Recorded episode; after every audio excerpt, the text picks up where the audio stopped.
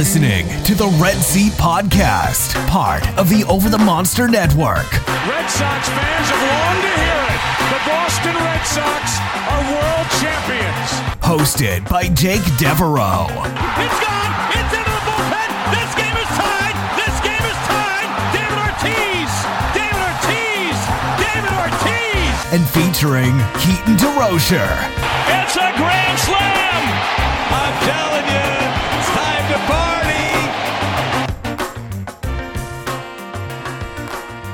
Welcome back to another episode of what I think we're calling the Untitled Over the Monster Red Sox Podcast. I guess we still don't have a name.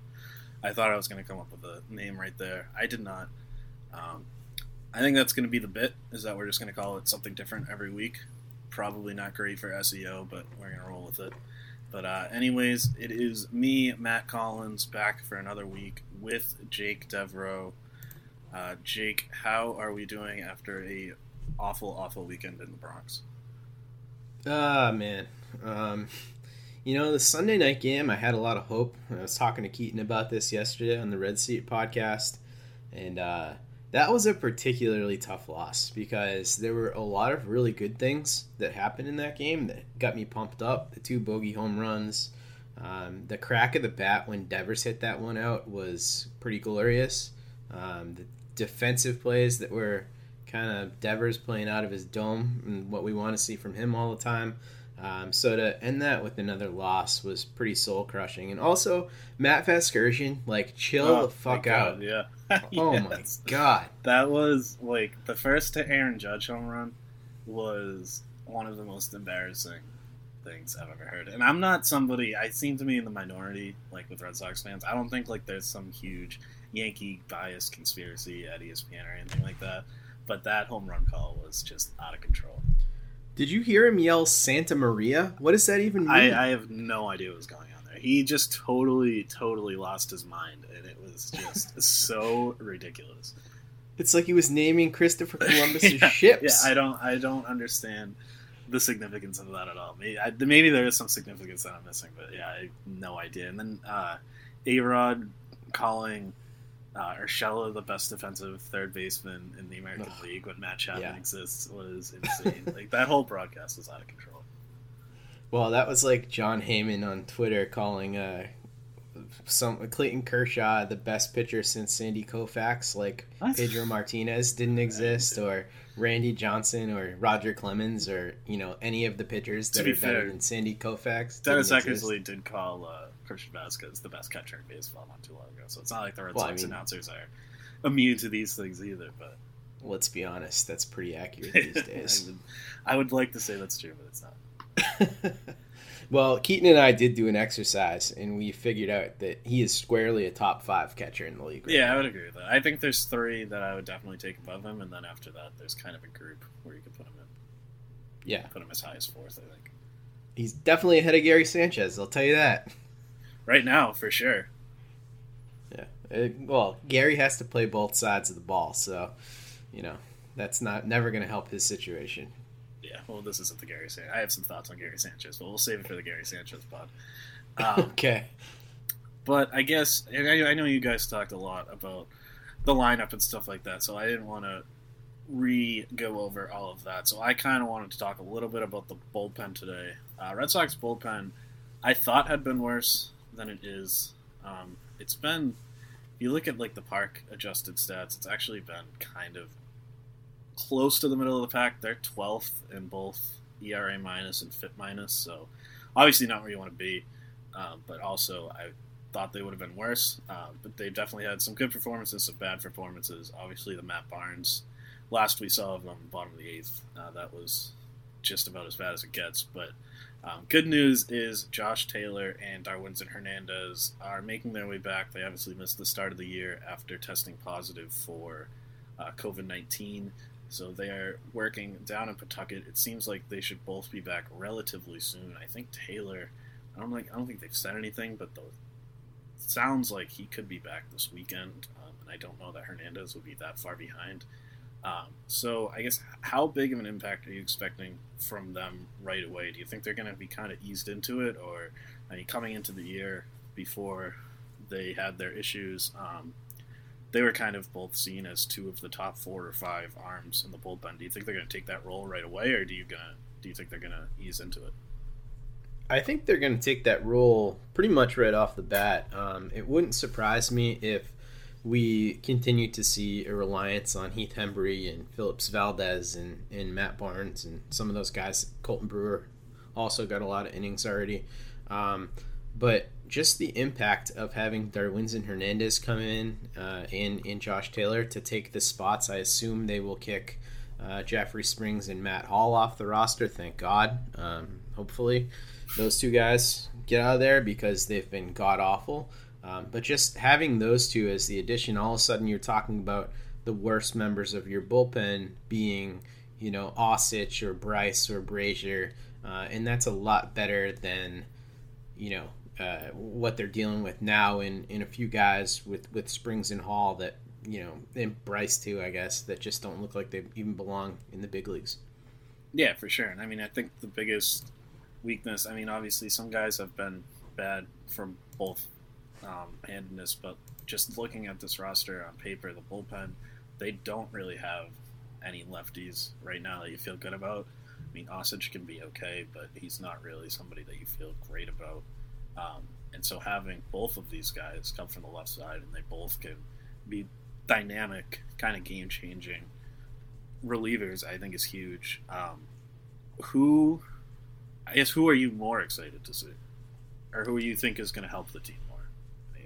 Uh, I think Taylor is going to help the uh, team more. Um, I'm more excited to watch Darwinzon Hernandez. Yeah, that's um, why I changed just the because question. His stuff is electric. But uh, Taylor is the guy who was clearly the more impressive of the two pitchers last year, um, and was one of the biggest surprises. And we talked about him a lot last year, and um, I'm just kind of looking for him to continue that. And it didn't seem fluky to me either.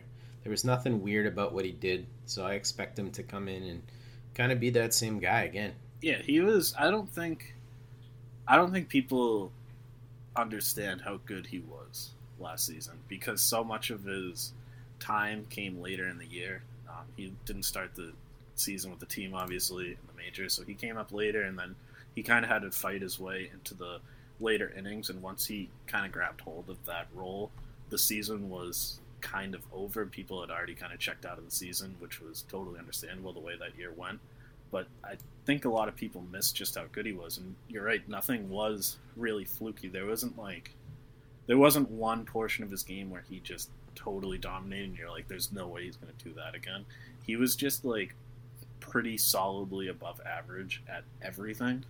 And so that makes me feel very, very good. And I mean, even just watching him, that slider, as long as he's still got that slider, um, I can't imagine he's going to take that big of a step back. So yeah, I mean, I think I wouldn't be totally, totally surprised if he ends up as the number two in this bullpen next to Workman by the time this is all said and done.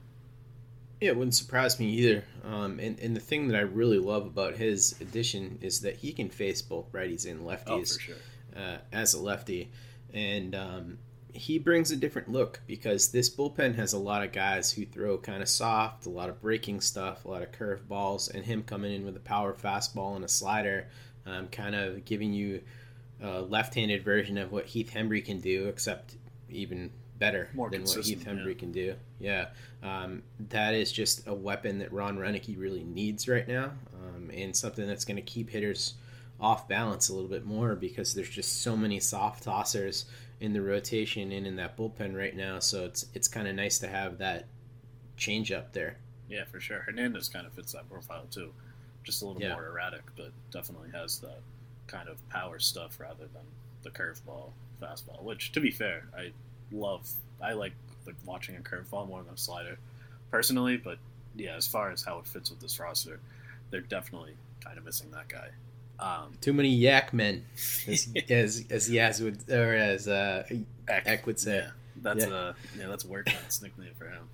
Um, so who, when these guys do get back, whose role do you think is going to be altered the most, if anybody? Well, I mean, they got to stop going to Bryce like every every time they go to the bullpen. Um, the reliance on him has been kind of extreme. Uh, so I think that his role should change. Uh, he, I, I wouldn't be surprised if he's moved off the roster as well in favor of somebody who's who they haven't really seen in the player pool. Um, I also have kind of seen enough of Brazier in important situations. Um, not that he's pitched in a ton of those, but when he has pitched, he hasn't really looked very good. Um, I'm kind of ready to pull the plug on the Brazier experiment here. He hasn't looked consistent since really the first year that he came up and looked great. I think that was, what, twenty eighteen? Yeah. Because um, he had a rough twenty nineteen. Um, but I don't think the other usage patterns are going to change that much. I think we're going to continue to see a lot of Barnes, a lot of Hembree, a lot of Valdez, and Colton Brewer uh, seems to be kind of a favorite. But it does seem like we we had talked about this before this season, that Marcus Walden is one of the best options that they have in this bullpen. We both agreed on that. But so far they have been using him basically only in a multi-inning relief role, and I am kind of thinking that he's going to be kind of replacing Springs and Hall in that long relief role for this team. I hope not. Um, I don't think you're necessarily wrong, but I that's not really what I want to see from him. I like him sort of as the fireman. I like him coming in if you get guys on base and you need ground ball, some sort of weak contact. Um, that's where I would prefer him. But yeah, it seems it does seem like they need him, or they prefer him in those multi multi inning roles. He has. He's pitched three times. Two of them have been two innings. Um, one of them was one inning. He faced five batters. I think I don't have his pitch count in front of me, but I think he threw a lot of pitches in that Mets outing, so I think they probably would have pitched him for a second inning. Um, but yeah, so that makes sense. I think I think you're right about Bryce and Brazier, which kind of bums me out because I was Bryce was the guy that I was most excited about as far as those, like, the million additions that um, Bloom made before the season, off waivers and all that. He was the one I was most excited about, but yeah, he's just given up a ton of hard contact. Um, Brazier has only pitched twice, so I don't really want to totally pull the plug on him, but yeah, he definitely hasn't impressed me.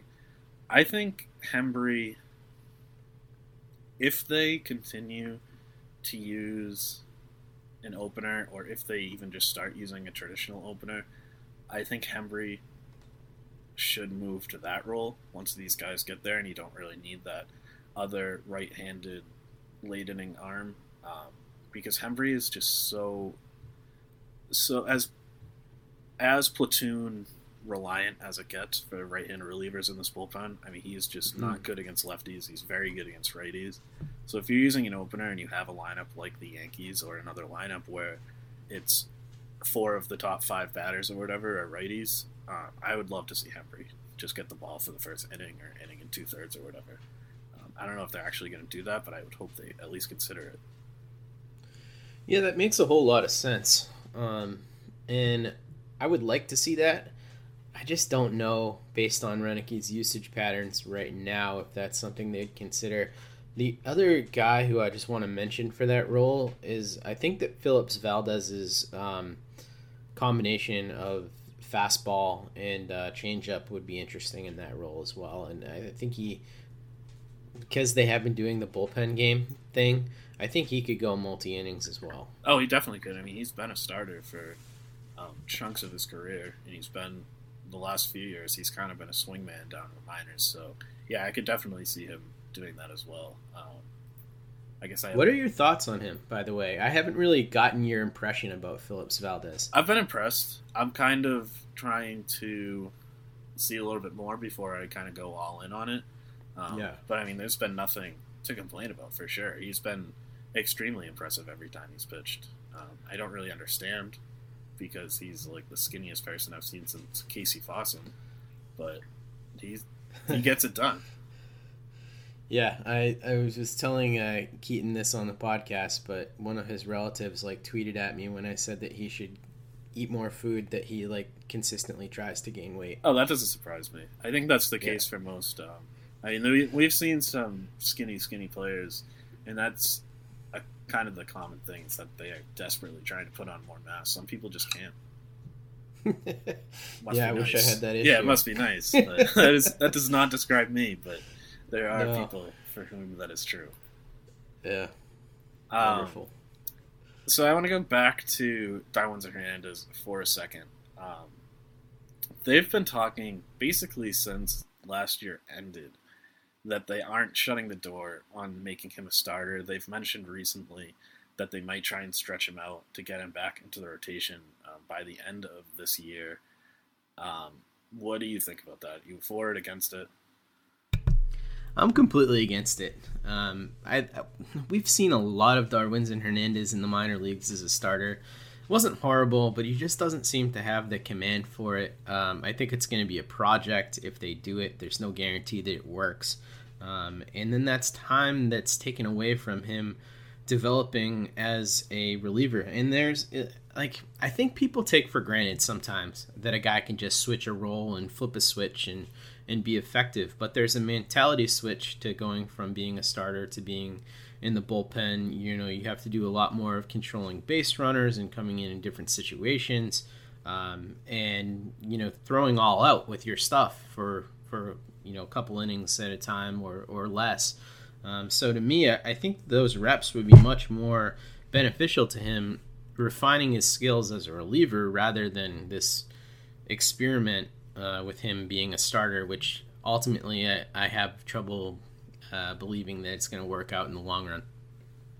Yeah, I was kind of hoping you were going to go the other way on that, so we wouldn't agree. But, um, I mean, I'm with you. I, I don't see him sticking as a starter. That control just isn't there for him to pitch no. more than two innings at a time. And I think he does have that kind of dynamic stuff that can be extremely valuable out of the bullpen, as in, like, closer, as in, I don't want to say he's going to be this, but it's not out of the realm of possibility that this guy's like a top ten to fifteen type reliever in baseball.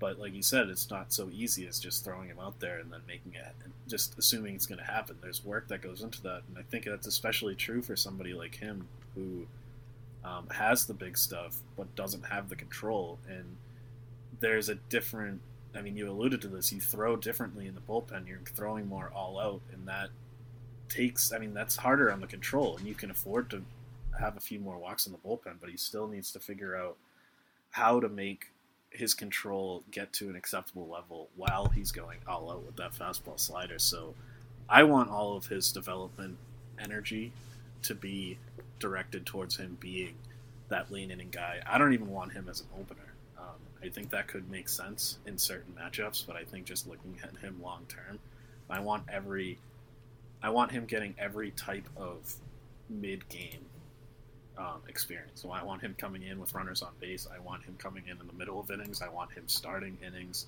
I want him facing all righties. I want him facing all lefties. I just want to get him used to every kind of relief role, because I think he has the potential to be special there. He just hasn't gotten it yet.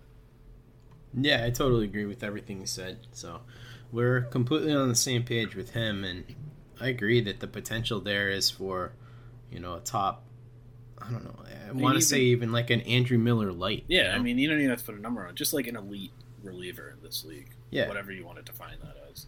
In, in an elite multi-inning guy, I, he strikes me as an elite fireman type guy. Uh, yeah, in his future. I don't think I I wouldn't say he's as good. He will be as good as Josh Hader, because Josh Hader has arguably been like the best relief best reliever in baseball. But like that kind of role where you can be a dominant late inning guy who also records more than three outs at a time.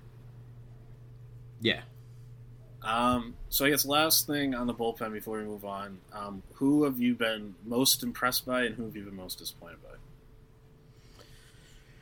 by? Um, in the bullpen, I would say I've been most well, impressed with, okay, this is going to be a weird one, I think.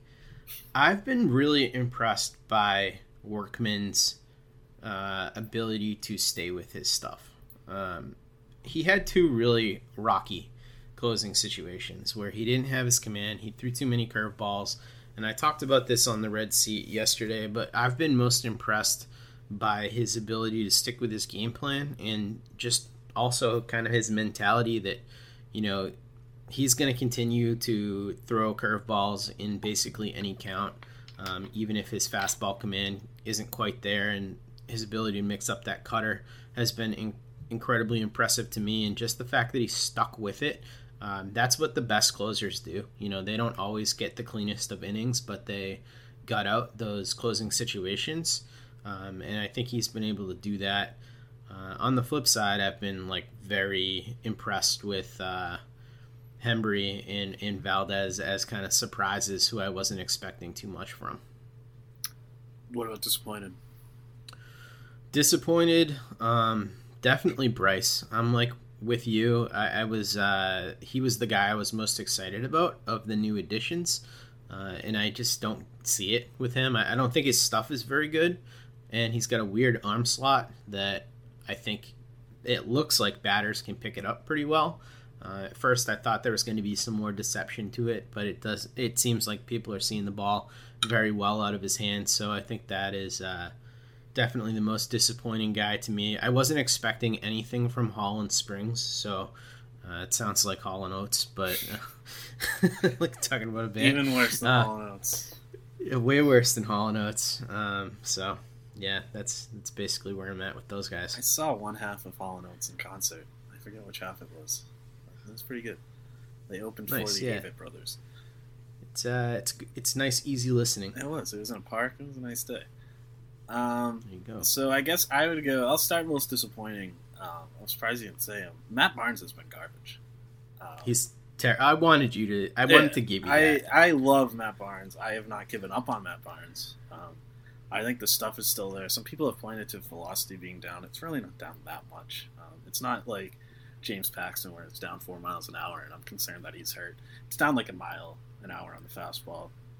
I don't think that's his issue. I mean, I wrote about it a little bit on Tuesday. Um, he's throwing everything to uh, the arm side, to the right side, or inside part of the plate to righties, and it's just t- everybody is just focusing on one half of the zone, and he's just getting destroyed. Um, he's not getting the swings below the zone there that you want to see. He needs to get swings below the zone with that curveball. If he's not, he's useless.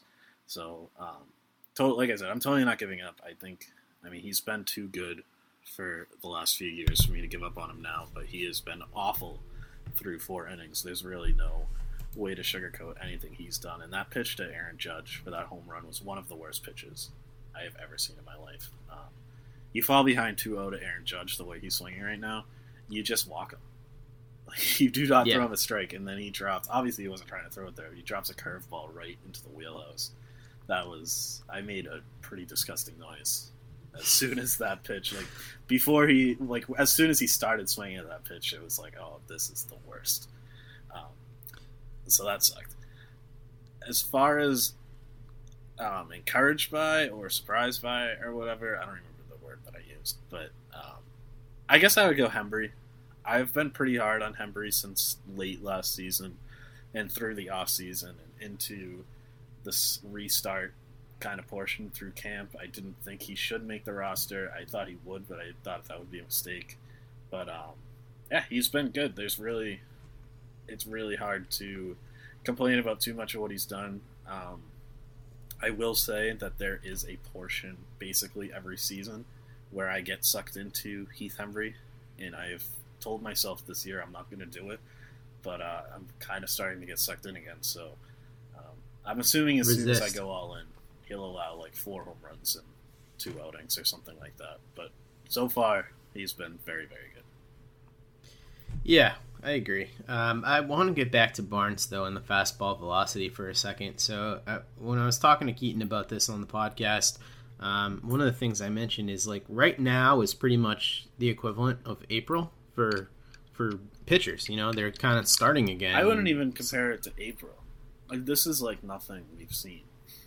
Sure, but even if we do compare it to April, um, just for the sake of like starting up from scratch again for these guys, because they all had very wildly different programs. Like M- Max Scherzer was throwing to live batters, but some guys didn't even pick up ball. Yeah. But uh, Matt Barnes, over the course of his career, um, before this, he's had one, two, three.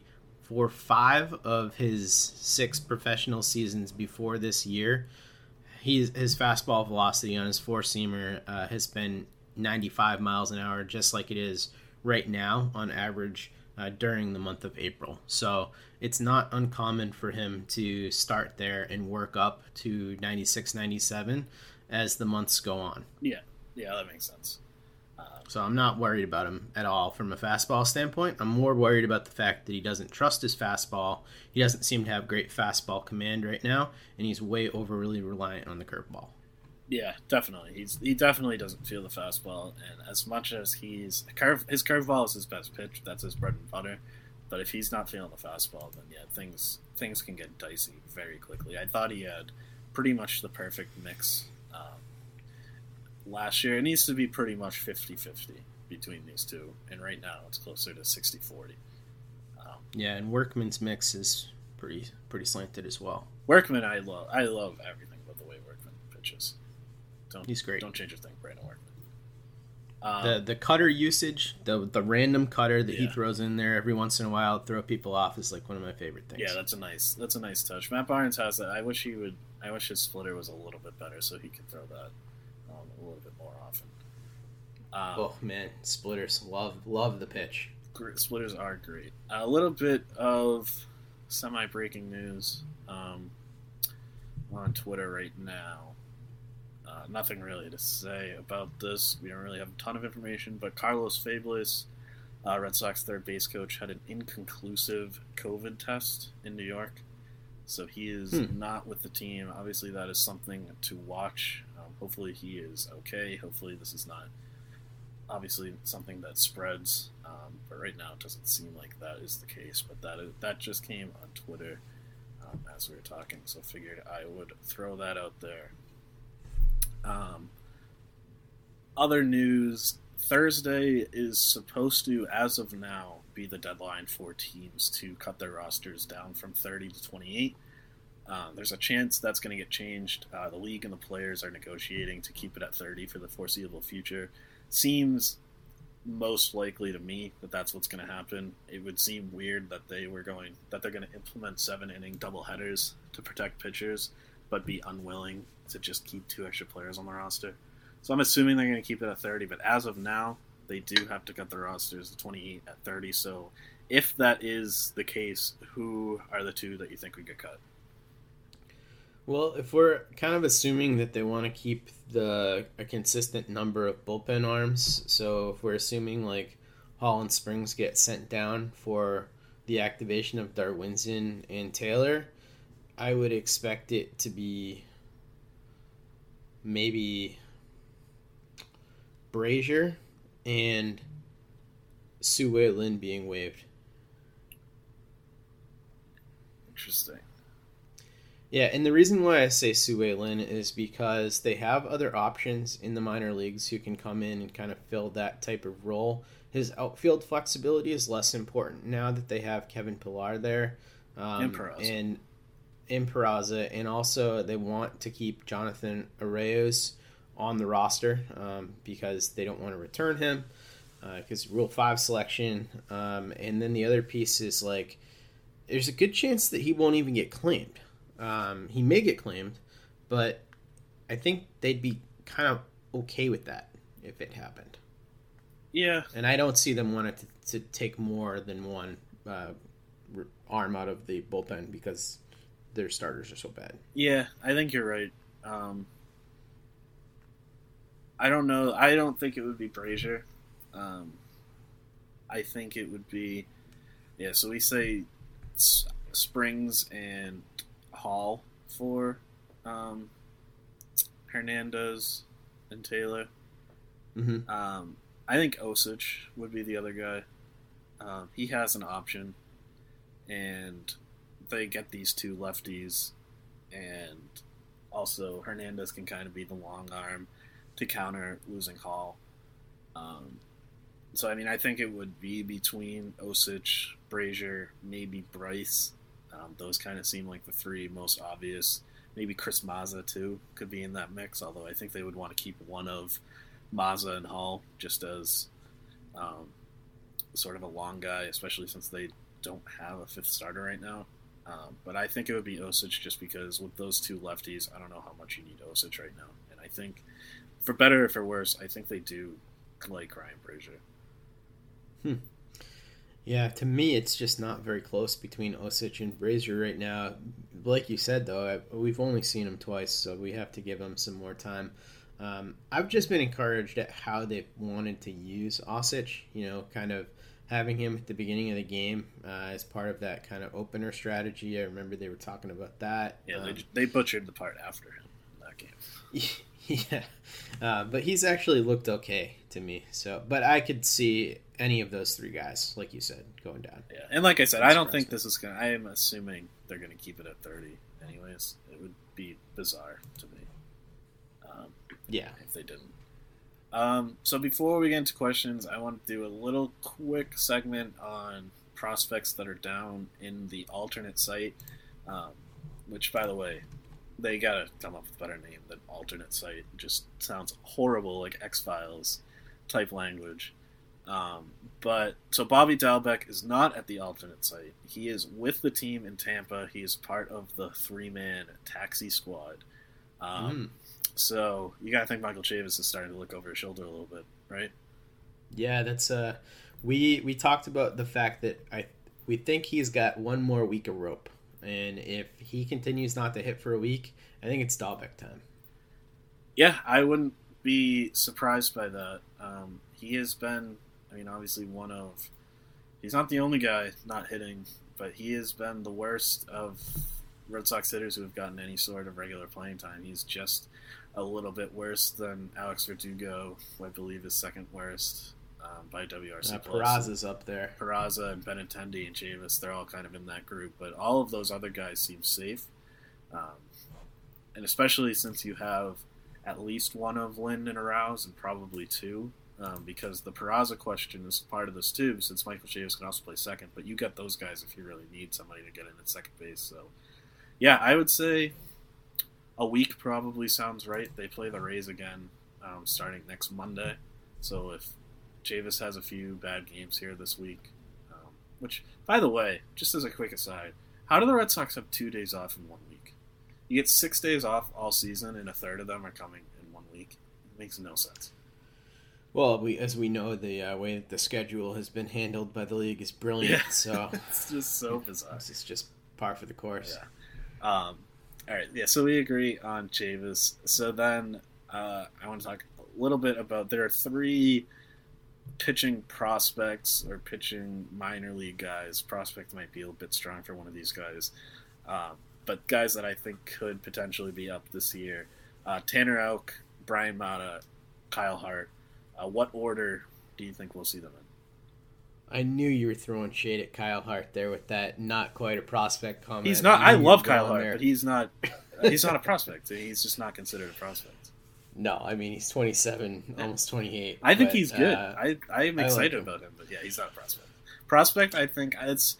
I've been trying to be better about using the word prospect and subbing in minor leaguer more often mm. because prospect is a thing that yeah. we we use that too willy-nilly.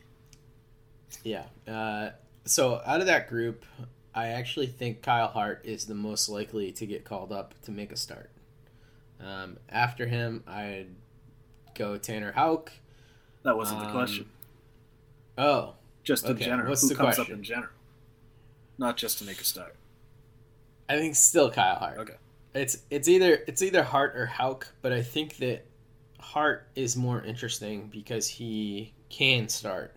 Um Houck can start, but I don't know that he is as much of a finished product right now. I would rather see Hart because I think that he could give you what you wanted out of Ryan Weber and didn't get. Yeah, I think that's fair. Um, I would probably have the same order. I actually think Hart could be up relatively soon.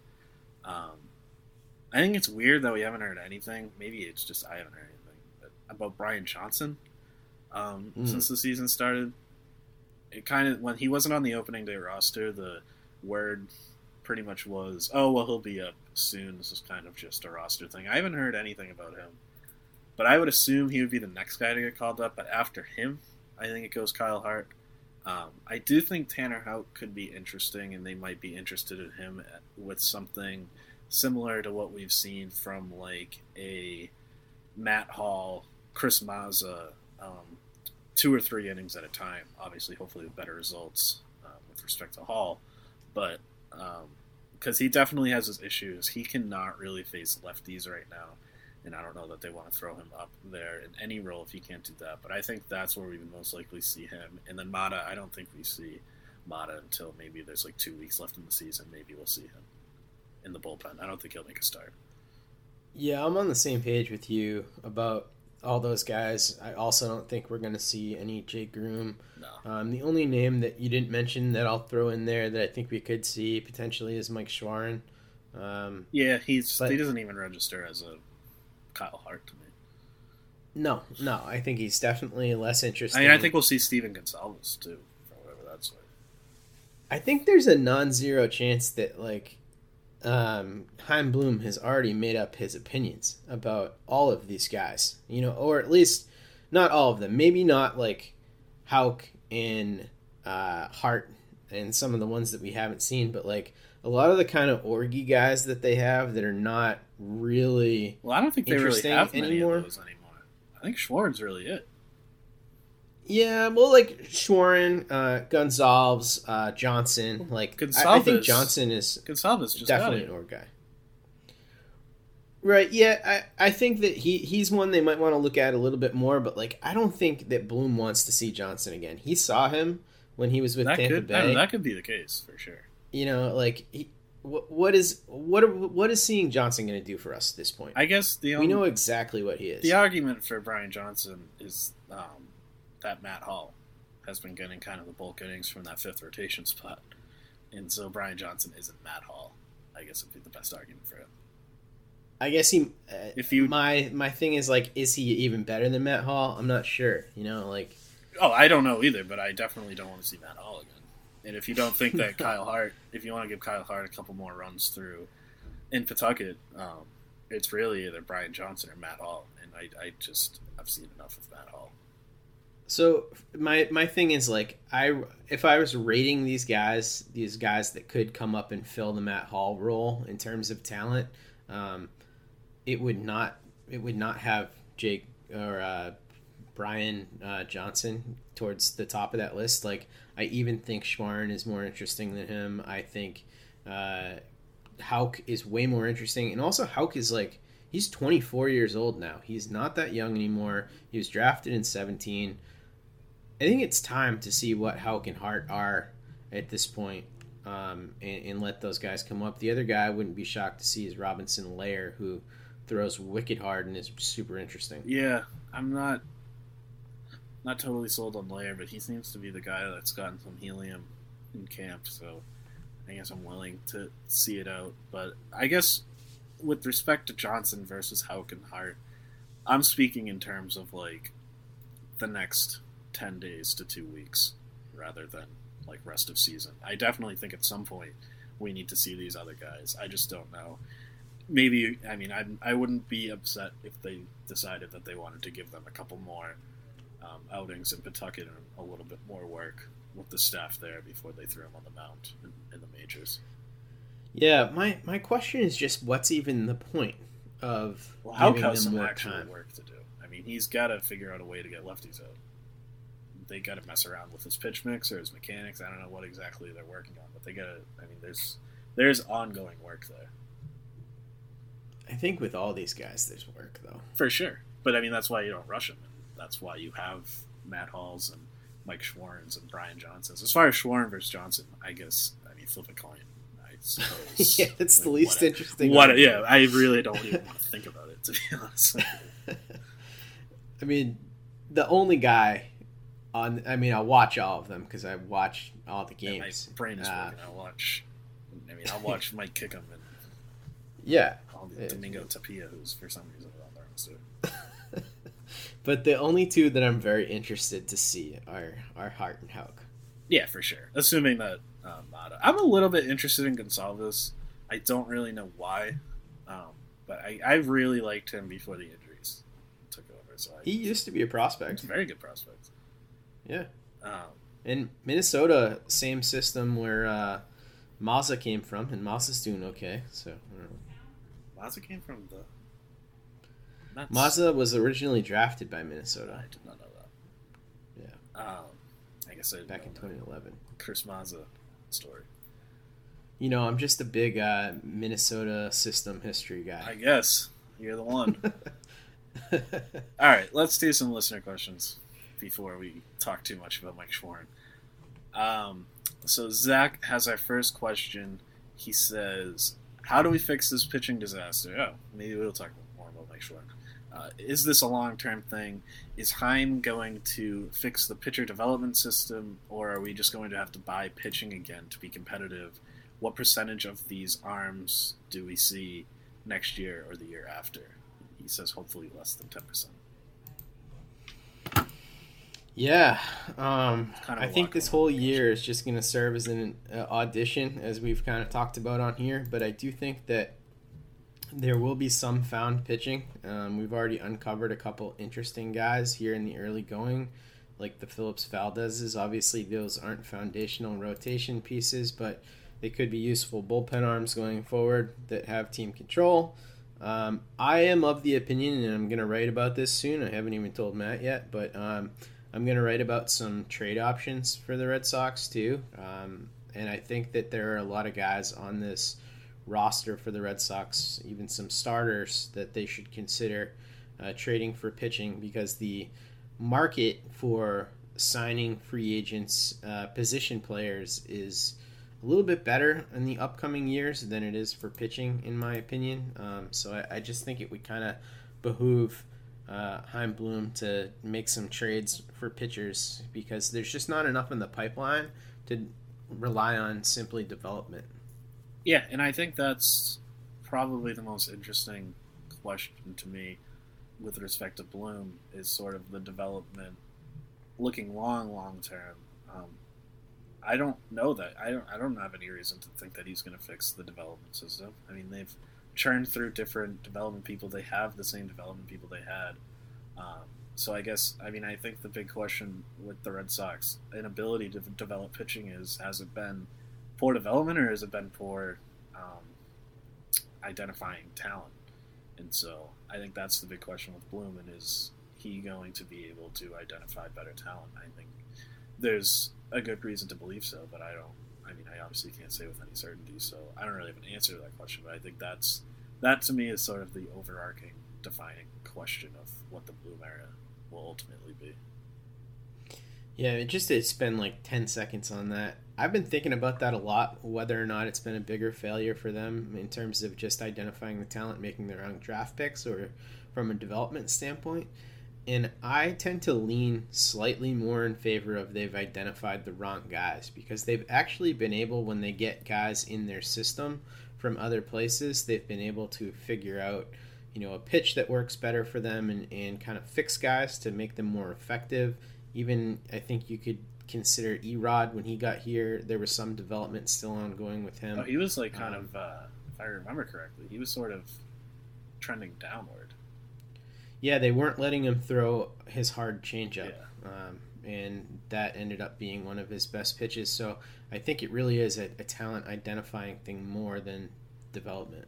I think it could also be, and I don't know this, but I think there is some merit to the idea that their upper minors and major league staff is much better than the guys they have in the lower minors. And so when you trade for mm. a guy that's coming into double A or triple A, they can do well. But if you're trading for a guy that's in, that would be in Lowell or Greenville or something like that, they may not be as successful. Again, I don't know that that's the case, but that's, that's sort of a theory that I have. Seems like a pretty easy market inefficiency to uh, replace, you know, just pay a couple guys in the low minors a little bit more. Well, I think they've tried that. I just, I don't know. There's something, yeah. I, they, I don't know. I feel like there's got to be something contextual there too that I just am not thinking of. Uh, but we will move on to Mike Toomey, who asks, uh, what are the chances the Red Sox move J D Martinez this year? Um, I'll just add on to that, just say on a scale of one to ten. Um, I would say three. Uh, yeah, I would probably agree. I think I might go a little bit higher, like a four or a five, just because it seems like I still don't really know that the trade market is going to be existent, but I don't know. It just seems like everybody is kind of assuming, like people that would be in the know are kind of assuming that the trade market is going to be regular, so maybe I'm wrong about this. So maybe somebody would pony up for J D Martinez, but um, I still would probably say it's more likely than not he will be here when the season is over. I will I will just say I will be equally uh, unsurprised if it's a robust trade market or if no one gets traded. I have no idea what to expect. Yeah, it just doesn't seem like, I don't know.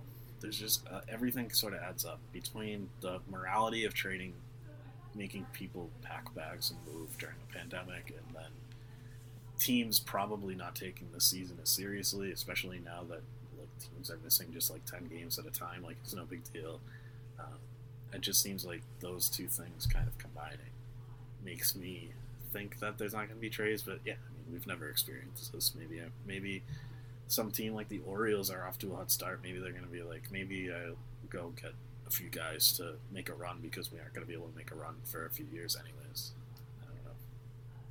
Yeah. I mean, anything's possible. I think that's, yeah, exactly.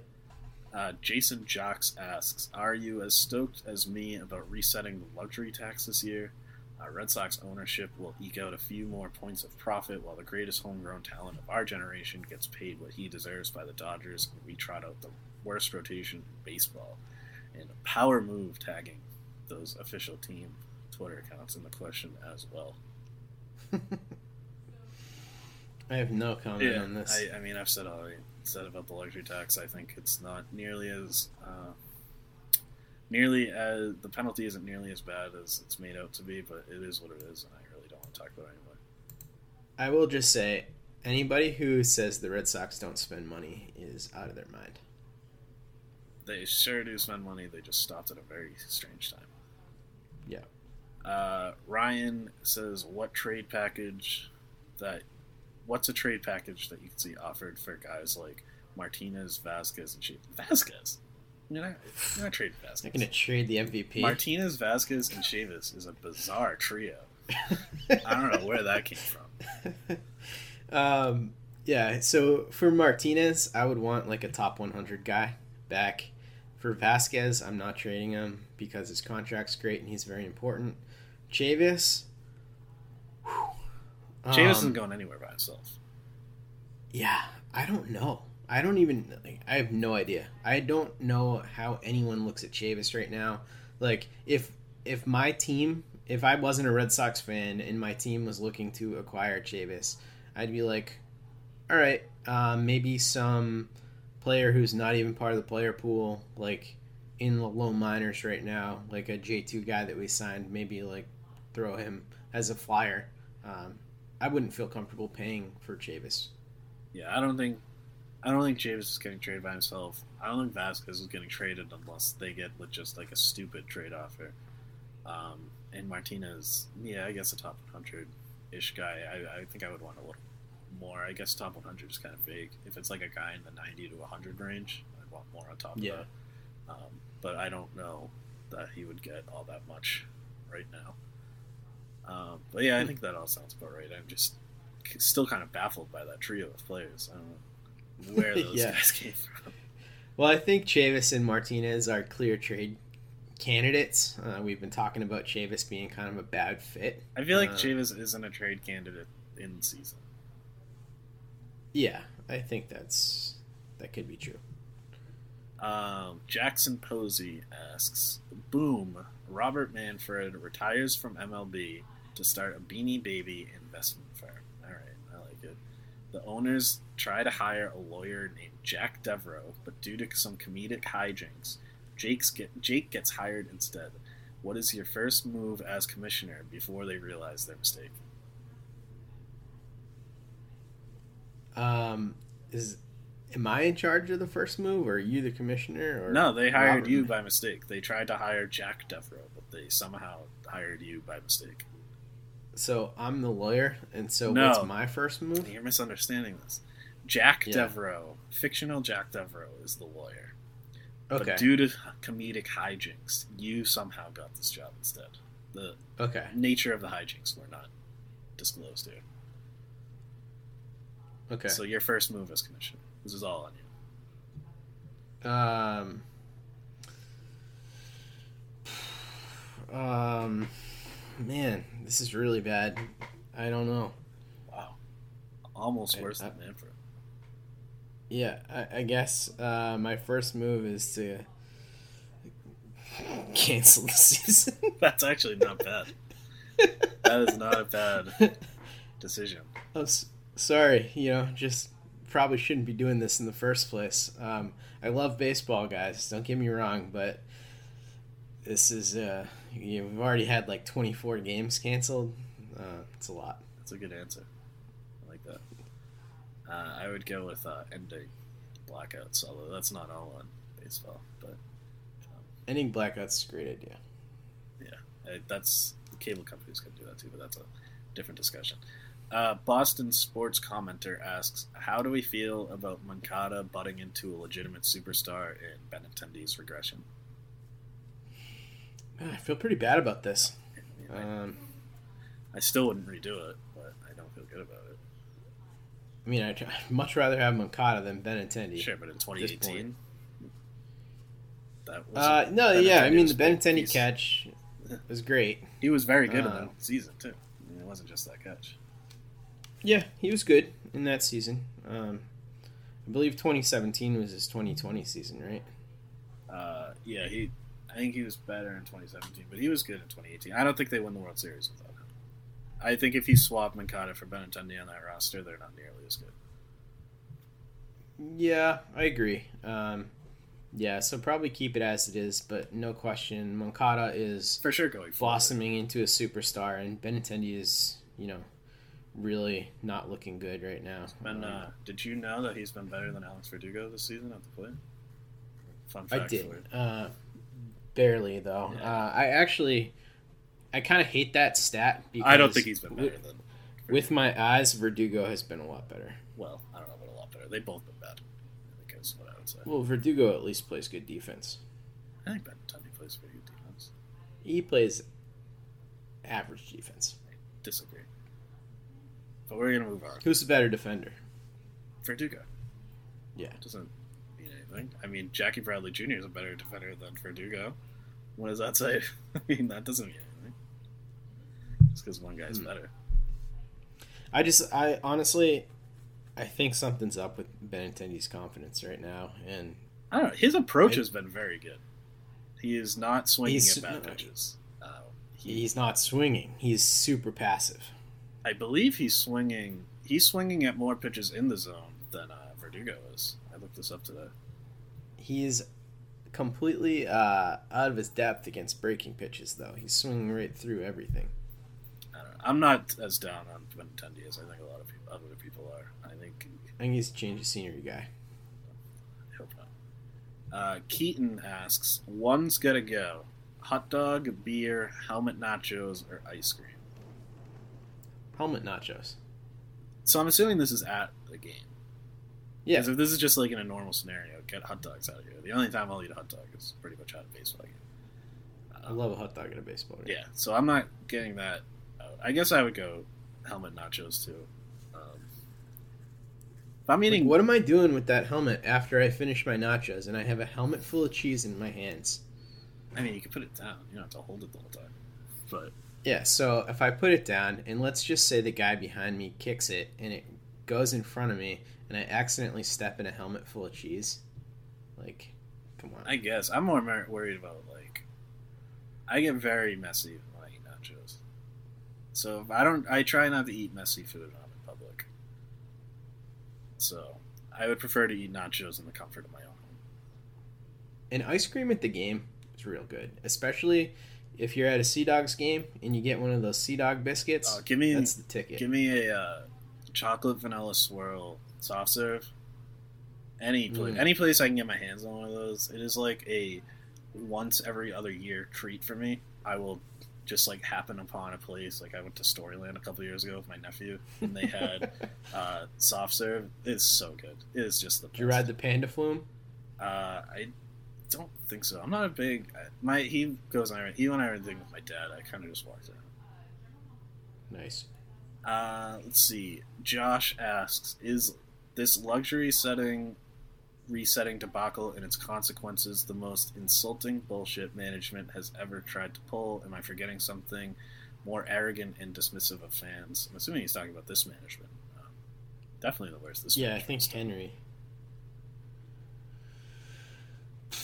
I, I'm just, I'm not here for these types of questions, really. Um, so I will defer to you on on all uh, dysfunction of the ownership. Like, I've been crystal clear about my stance on the Mookie thing. Like, it sucks, but there were a million things that happened that went wrong in this whole thing, and I think it's very hard to just blame one thing that went wrong. Um, yeah, I don't really want to talk about this. Yeah, uh, it's just Sam, it takes too long. Yeah, I don't, I, I've totally, totally talked about this enough for one lifetime. Uh, Sam Biggs asks, what reason does Reneke have to push this team? Uh, everyone in the clubhouse knows he won't be the manager next year. So I'm assuming that means, like, what motivation can he provide, I guess? I I don't know, like maybe a career of being uh, someone who's involved in competitive sports and wants to not suck the entire year. Like, anybody who's involved in competitive sports doesn't want to lose. Yeah, this is a weird question. Not long. Even that. Like, I think you could even look at it more cynically or more selfishly than that. Um, these guys want to have a career and they want to have a legacy, sure, and they want to get paid. And I mean, they all have their own selfish reasons uh, to like try and perform too. So yeah, I mean, these are professional athletes. They this idea that Uh, baseball is a sport where you need this rah-rah kind of manager is just totally off base. It's not that. This isn't football. No, you need somebody who is need somebody part to... psychologist, part, like, I don't know. You just got to keep everybody coach. comfortable. And yeah. whether or not Reineke does that, I have no idea. But, uh, yeah, I don't think him not being the manager next year has too much of an effect. Especially, he won a World Series with a bunch of these guys, too. There's respect there. Oh, yeah. Yeah, and I think uh, Xander is the leader, and Xander and him have a good relationship. Yeah, so yeah, no question, so. Xander. Xander and uh, J D would be the two leaders in the clubhouse. Yeah. Uh, Clint Combs asks, would this season be any different if Sale and E-Rod were playing? Because not only has the pitching been terrible, but the offense has been way underperforming. Uh, I'll take that. I'm going to go with yes. It would be different. Because I don't know if you've noticed, but Matt Hall and uh, Ryan Weber and uh, Zach Godley are getting some starts for this team. So uh, a significant number of those innings would be going to guys, the two best pitchers in the organization. So, yeah, I think I think things would be a little different.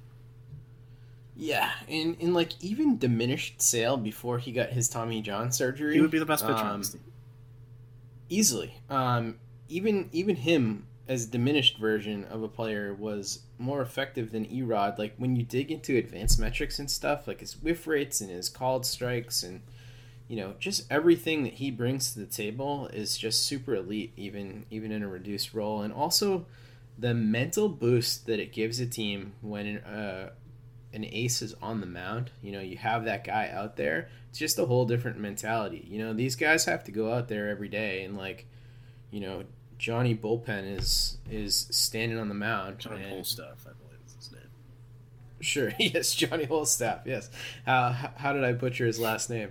Uh, but, yeah, it's it's just rough to get up for that, I think, every day, especially when Evaldi is your only real starter. Yeah, I mean, Bogart's talked about that. He talked about how hard it is to kind of look up at the scoreboard and you're down by, like, five runs or eight runs after two innings every day.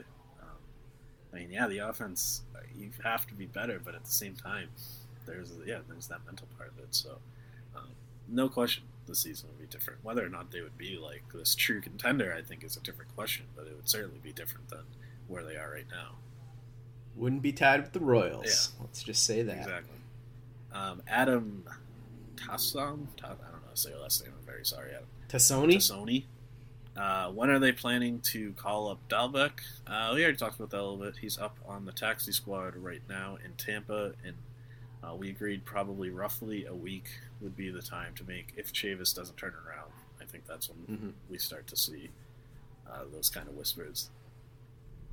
Uh, Paul Smith says, thoughts on Yaz raking in twenty twenty? Is there potential home for him in Boston in the future? I don't know what his team control looks like. I assume that he's got a lot of team control. He just left. Came up last he, year. Right. And was he not up at all before last year? Like, that was that his, was his, his first. Okay. Do you know how old he is? Yes. twenty-eight? He is about to turn thirty. In wow. about in twenty days, he turns thirty. Wow. What Baltimore did to him is ridiculous. Yeah.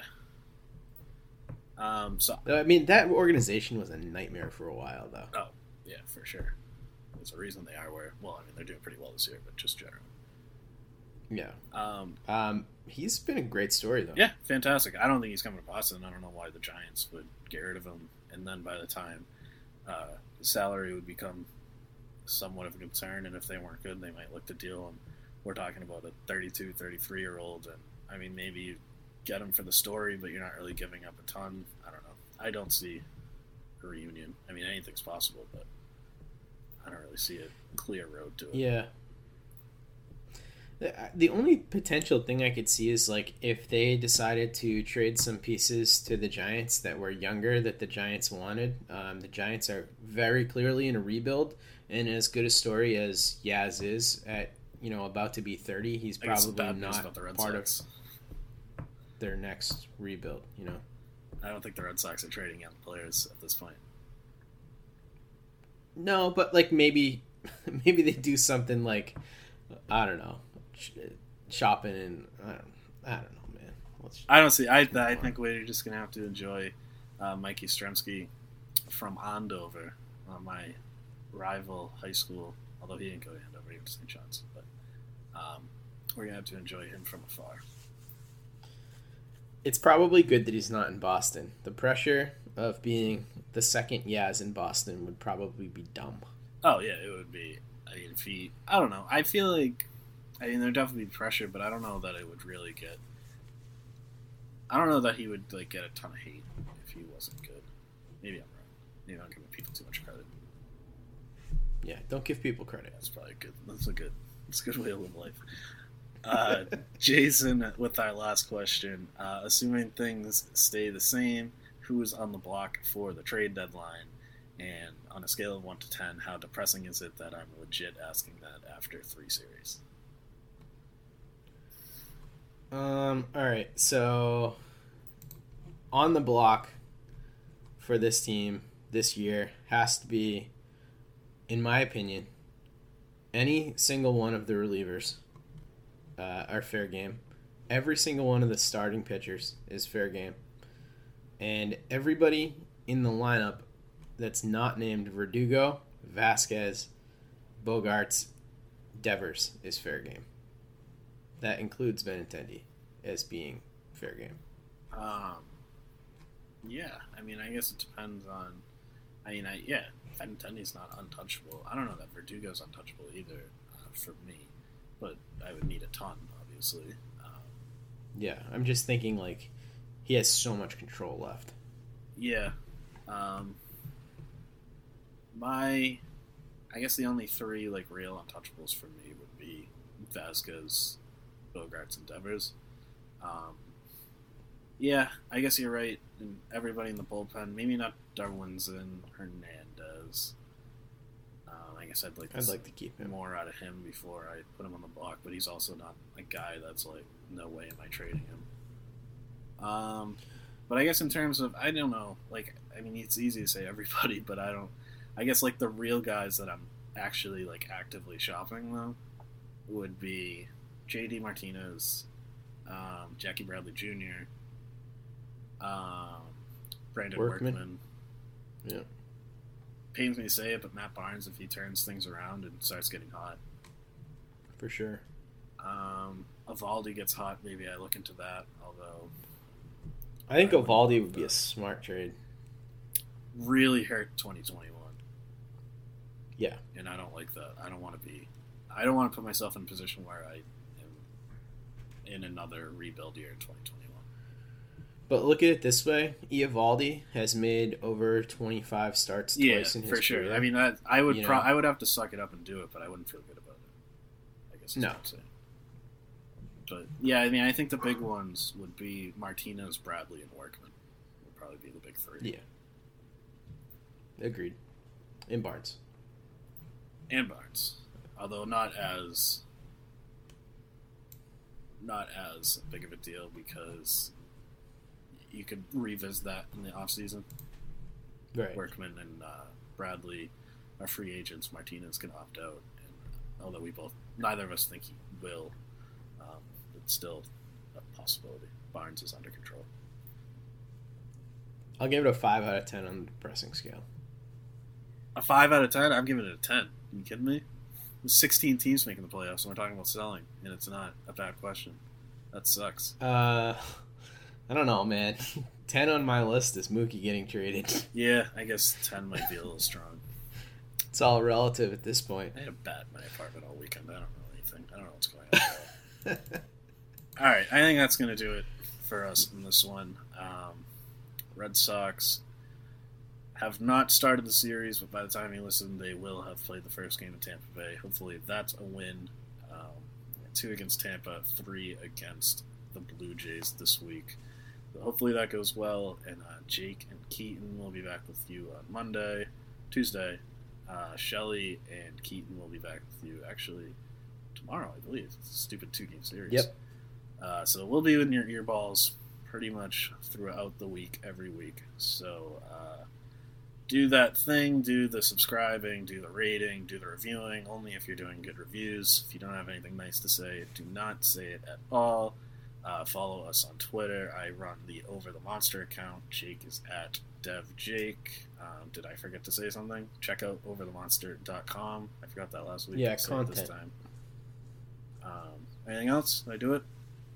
What are you writing these days, Matt? Uh, I wrote about Matt Barnes on Tuesday. Uh, Mike Walsh wrote about the offense and some of the trends to watch there. Um, I am at the point where I am kind of deciding what I'm writing day of, so I don't know what I'm writing on Wednesday. We will figure it out on Wednesday.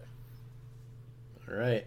Well, I I just finished my uh, my series, so that is done, and uh, on to new new items. So if you have some time to read through all those, it'll probably take you a little while. Absolutely. All right. So I think that's it. All right.